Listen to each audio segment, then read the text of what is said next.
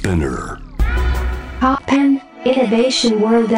podcast. Life update. 小橋健二がナビゲートしています突破イノベーションワールドエラーここからはライフアップデートノンジャンルノンカテゴリーでイノベーションの最前線にインサイトします今回アップデートするのは視点ですお迎えしているのは国内外で活躍されていますキュレーター展示プロデューサーの内田真穂さんです。よろしくお願いします。よろしくお願いします。真穂さんはもう、は以前来ていただいたあ毛利さんつながりの中で、僕はあの毛利さんとご飯をを食べに行かせていただく機会をいただきまして、はい。その中でも毛利さんがずっともう日本科学未来館といえばほぼもう真幌さんが作ったようなもんだというふうに絶賛をしておりまして。それであの、はい。まあ、まほろさんはね、あの、別件で一回お会いしたこともあったんですけども、ぜひ今日はお伺いを、お話をお伺いしたいなと思い、あの、お呼びさせていただきました。改めて、はい。内田真幌さん、日本科学未来館でキュリエーターとして様々な展示をデザインされてきました。はい。今年2022年4月、JR 東日本文化創造財団高輪ゲートウェイシティ文化創造等準備室長に就任。大阪・関西万博ではシグネチャーパビリオン命の未来プランニングディレクターを務めてらっしゃいます。はい。よよろしくお願いしますろしくお。願いします。内田さんはあの現在あの JR 東日本文化創造財団高輪ゲートシティもうすごい長い文化創造と準備室長を務められていますが、はい。これって一体どんなお仕事なんでしょうか？あ、えっと、まあ、JR 東日本で皆さん高輪ゲートウェイっていう駅はご存知かと思うんですけれども、はい。そこに2025年に、うんまあ、駅前に、まあ、あの大きな街ができるんですね。はい。あのー高層棟が4棟あってで一つこう低層で、えー文化創造に特化したあの一つの塔を建てると、であの JR 東日本がその文化を今後あのどんどん推進していくぞっていうことで、まあ、財団が出来上がってで、まあ、その文化創造棟の、まあ、プログラムとか運営とかを、まあ、自主的に全部やっていくとあのいわゆる、えー会場を貸すとかそういうことではなくて、でそのまああの全体のディレクションを行うというお仕事をしています。壮大なお仕事ですけども、はい、そうですね。今もう建築はい。を建ててる最中なので毎週、えー、と建設現場に行って、はい工事の所長さんとかに「あの進みはどうですか?」とか 杭を打ったりするのをあの画像を撮ったりとかですね。そういうところから、まあ、3年後とかにオープンする企画の仕事をしたりとかしてます。なんかあのこちらの JWAVE の番組でもあの高輪ゲートウェイがあのオープンした時になんか記念的なこうイベントとして、はい。あの僕もそこでえ現場で、ねはい。オープニングで。あのオープニングでイベントをあの出演させていただいたんですけど、てっきりあの時にもうできてるのかと思ったら 違う。全然まだ序章にも過ぎない。駅だけなんですね、ここから本格的にね。出来上がってって、2025年に出来上がる、それも2025年にまず4街区という、はい。あのオフィス棟がオープンして、はい。でそのまあ半年後もうちょっと先かなに3街区っていうさらに商業オフィス棟がオープンしてで住居棟と文化創造棟っていうのが2025年度の、えー最後と後半にオープンするというか1年ぐらいかけて徐々に。徐々に。はい。まさに万博の年ですよね。そうなんです。はい。今フェーズとして今お聞きしてるとまさに万博とやってることがかなり近しいというかはいはい。やっぱりこう万博も今先に建築がね、うん。うん今もまほろさんもまさに関わってますけどやって大変ですねもう。西に東に。そうそうそうそう。はい。でもやっぱこう日本全国がやっぱり25年に向けてこう盛り上がっていくっていうのは、ものすごいまあ国を挙げてというかそうですね。も官民一体となってみんなでこう,、うんこう何か力を合わせる、うんいい機会ではありますよね。そうですね。であのどちらもまあ未来に向かったあのーなんか、まあ、今日のテーマの視点っていうのをこうんう共有するのにすごくいい機会なんじゃないかなっていうのは本当思いますね。そういうタイミングに、えっと、立ち会えてるのかなっていう、はい。まあまさに科学未来館なんかでもそうですしやっぱりこうね、未来をこう提示していくっていうのは、今だけの視点ポイントではなくてやっぱ未来を見据えた今を見せていかなきゃいけないですし、はいそうですね。まあ、まさにこのあの文化創造、はい。まあ、万博もそうですけども、あのまほろさんにとってこの視点っていうのはどうい。う意味合いを持つんでしょうか、未来館もそうなんですけど私はずっとこうみ未来をとにかく考えるっていうことのみをっていうとあれですけれども、はい。あのずっと仕事にしてきていて、えっと、そういう意味ではその視点っていうことで言うとその今のことを知るっていうだけじゃなくて自分のことを知るっていうだけじゃなくてやっぱりその過去だったり、えっと、多分未来に何か起こるだろうっていう想像力だったりでそれをサポートしてくれるのに知識っていうのもあると思うんですよ。それをまあどう共有できるか、で知識っていうのもすごいその専門分野がものすごく分かれちゃっていて、はい。自分がいるところだけだと見える世界ってすごく狭いじゃないですか。そうですね。そうすると視点も狭くなってくるじゃないですか。それをこうどう広げるかっていうそれがまああの一番の興味のあるところですね。何かこう視点をこう広げるために、はい普段こう実践されてることとかあなんか取り組んでること。実践されてること、あの割に簡単で、うん。あのかけるを増やすみたいなことを例えば道がこう選択肢が2つあったら、はい。まあやってない方とか見てない方をあ選ーぶとか あのね。ふ普段の生活はそうですしはい。あの仕事においてもこうし信頼のある方たちと心地よく仕事をするっていう方法もあるでしょうけど、まあ、知らない人たちとなるべくちょっと新しいことをやってみる。僕も本当に共感します、はい。僕もふ常日頃からか両極を知るからこそ真ん中の道を知る、はい。はい。先ほどまほろさんが言ったみたいにやっぱ過去と未来を知ること想像することでやっぱ今を理解することもできるし、やっぱその自分が得意なところ居心地がいいところだけじゃなくて、うんうん一方で反対側の、うんうん。一見すると居心地が悪い,、うん。悪いみたいな。みたいなところをやっぱ経験するはいはい。反対側、はい。曲を経験することによって、自分が何が本当にしたいのか、はいはい。何が好きなのかええ。っていう本当の興味とか、そうですね。やるべきことが分かるっていうのははい。ものすごく共感しそうます。ですね。うん。あの未来館に入ったきっかけっていうのは私はその前は本当にアートどっぷりの仕事をしていて、はい。科学館ができたっていうところで科学とかテクノロジーも興味はあったんですけど、うんまあ本当にこう違う分野の国の科学館みたいなところにこう自分を押し込んでそれでまあ毛利さんの理解も得てあの一緒にいろんな、まあ、チャレンジをできたっていうのはすごくあったと思います。まあ、今まあだからその国から出て今度鉄道会社鉄道会社ですよね。そうですね。え科学未来館の時っていうのは、はいはいまあ、いわゆるこう未来ですけど、まあ、いわ毛利さんとやるってことは宇宙のことも考えなね。だから宇宙視点で物事を考えてこの地球に何を及ぼすかっていう。あのそれは本当にあの約20年ぐらいご一緒したんですけれども、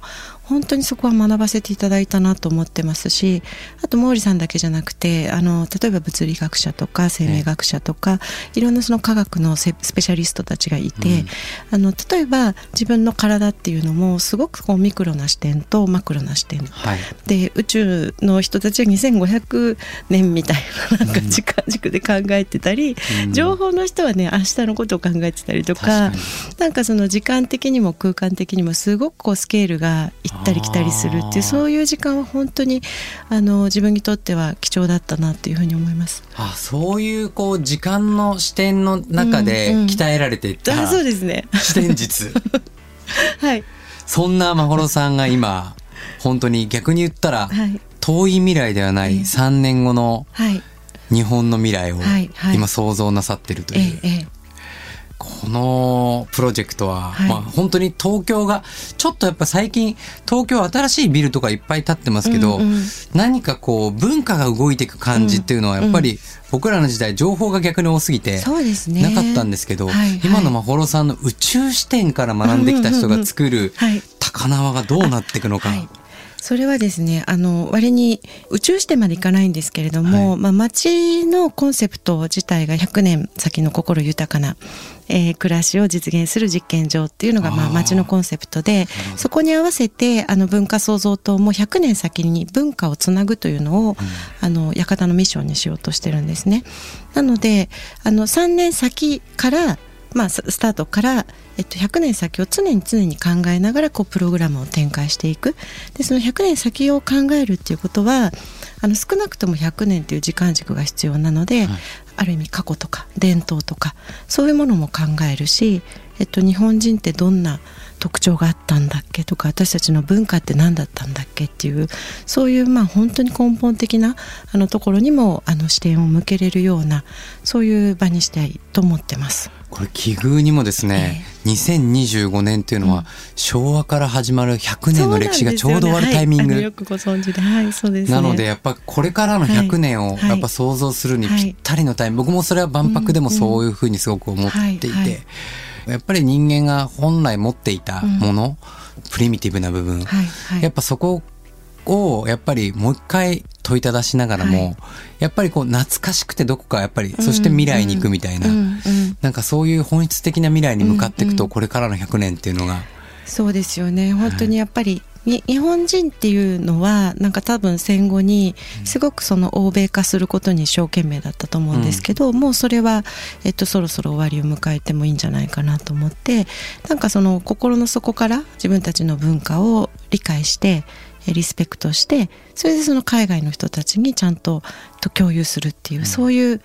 ね、タイミングあの万博は本当にぴったりだし、まあ、私たちの館もそういうふうな態度で、えー、いろんなことを仕掛けたいなと思ってます。あの街づくりというとやっぱりこうリアルな場っていうのが、はい、まあ基本的にはなってくるんですけど、まあ、一方で今こう次の世代 Web3 とかの中でやっぱメタバースみたいな、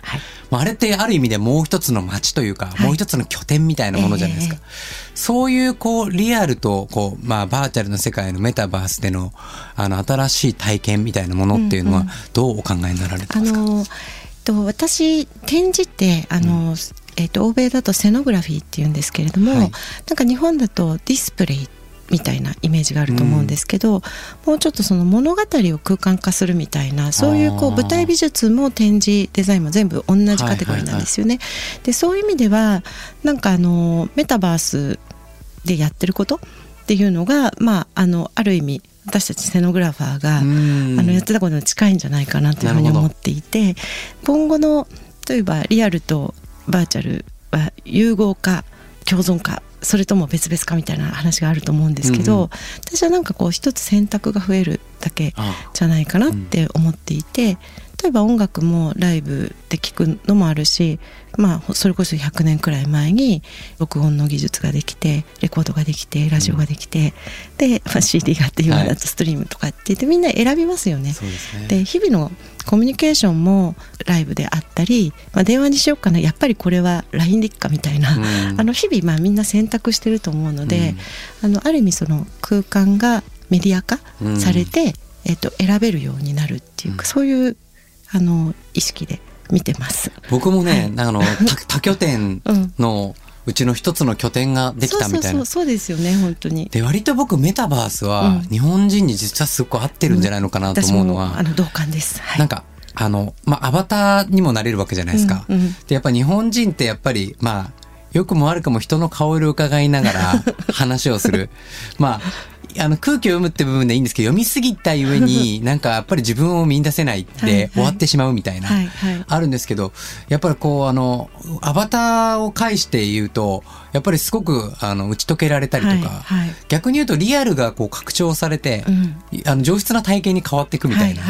だなんか結構、まあ、そういう意味ではいろんな多様な環境の方がかあの活躍できる場になるんじゃないのかなと。うんうん、そうですよね、うん、であと日本人って「鬼滅の刃」じゃないけどこう妖怪とか鬼とか、はいはいはい、大好きじゃないですか。はい、でなんかもういつもどっかにアバター的なものがこうね、生活の中に存在してるっていう、ね、そういうまあなんかね八百万の神から始まってる国民的なみんなの認識だと思うんですよね、はい、だからすごい向いてると思いますコスプレとかも同じだと思うんですけどね。今後あれですか？高輪ゲートウェイにそういう、はい、あのリアルとやっぱりそのバーチャルのペタバースの世界みたいなものも今後お考えになったりする、まあ、そうですね。あの自然にっていうことだと思います。あの、うん、特別に、えっと、高輪バーチャルだとかっていうまでもなく、うん、多分こう社会の中でそういうこう新しい選択肢っていうのがあの徐々にこうサービスとかあのエンターテインメントの分野でも生まれてくると思うので、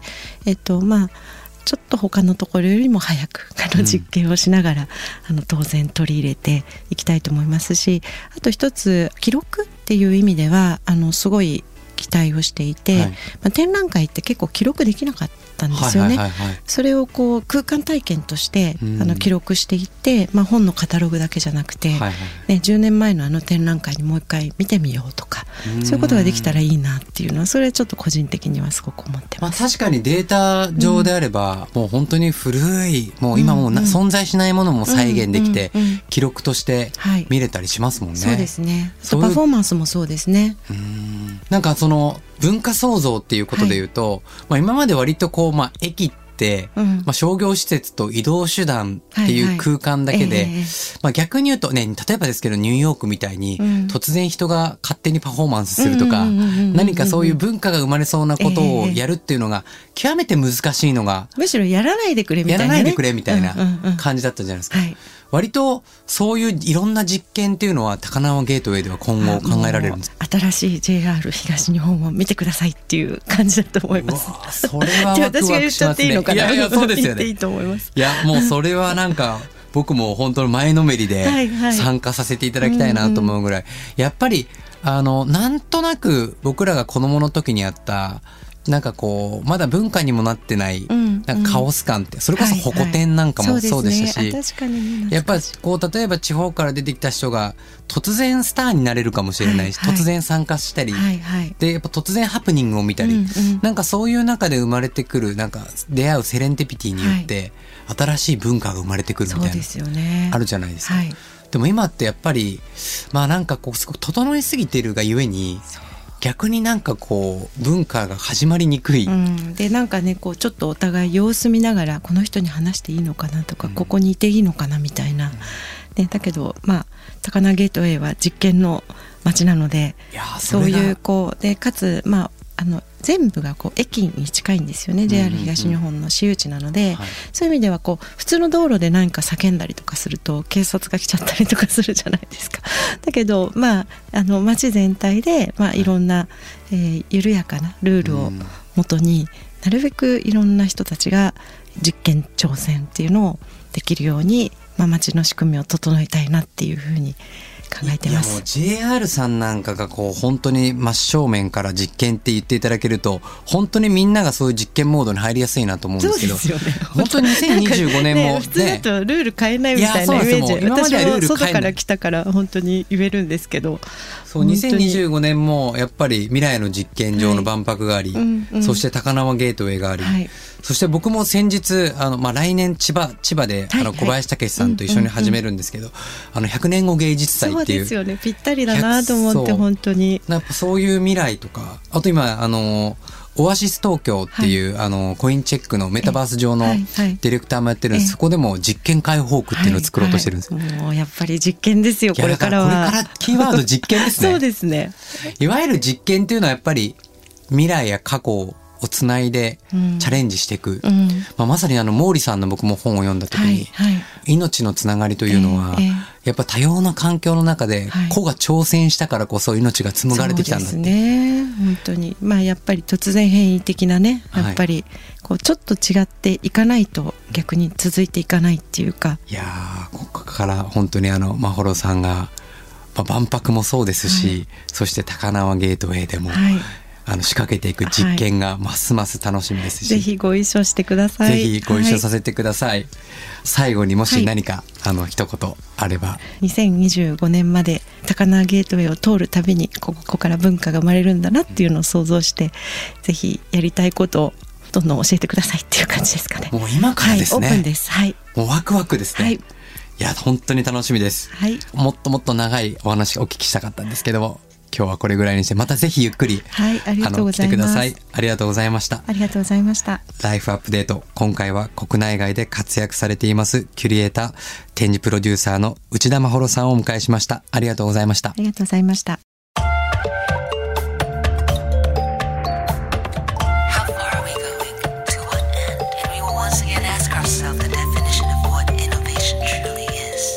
You're listening to J-Wave Innovation World Era podcast.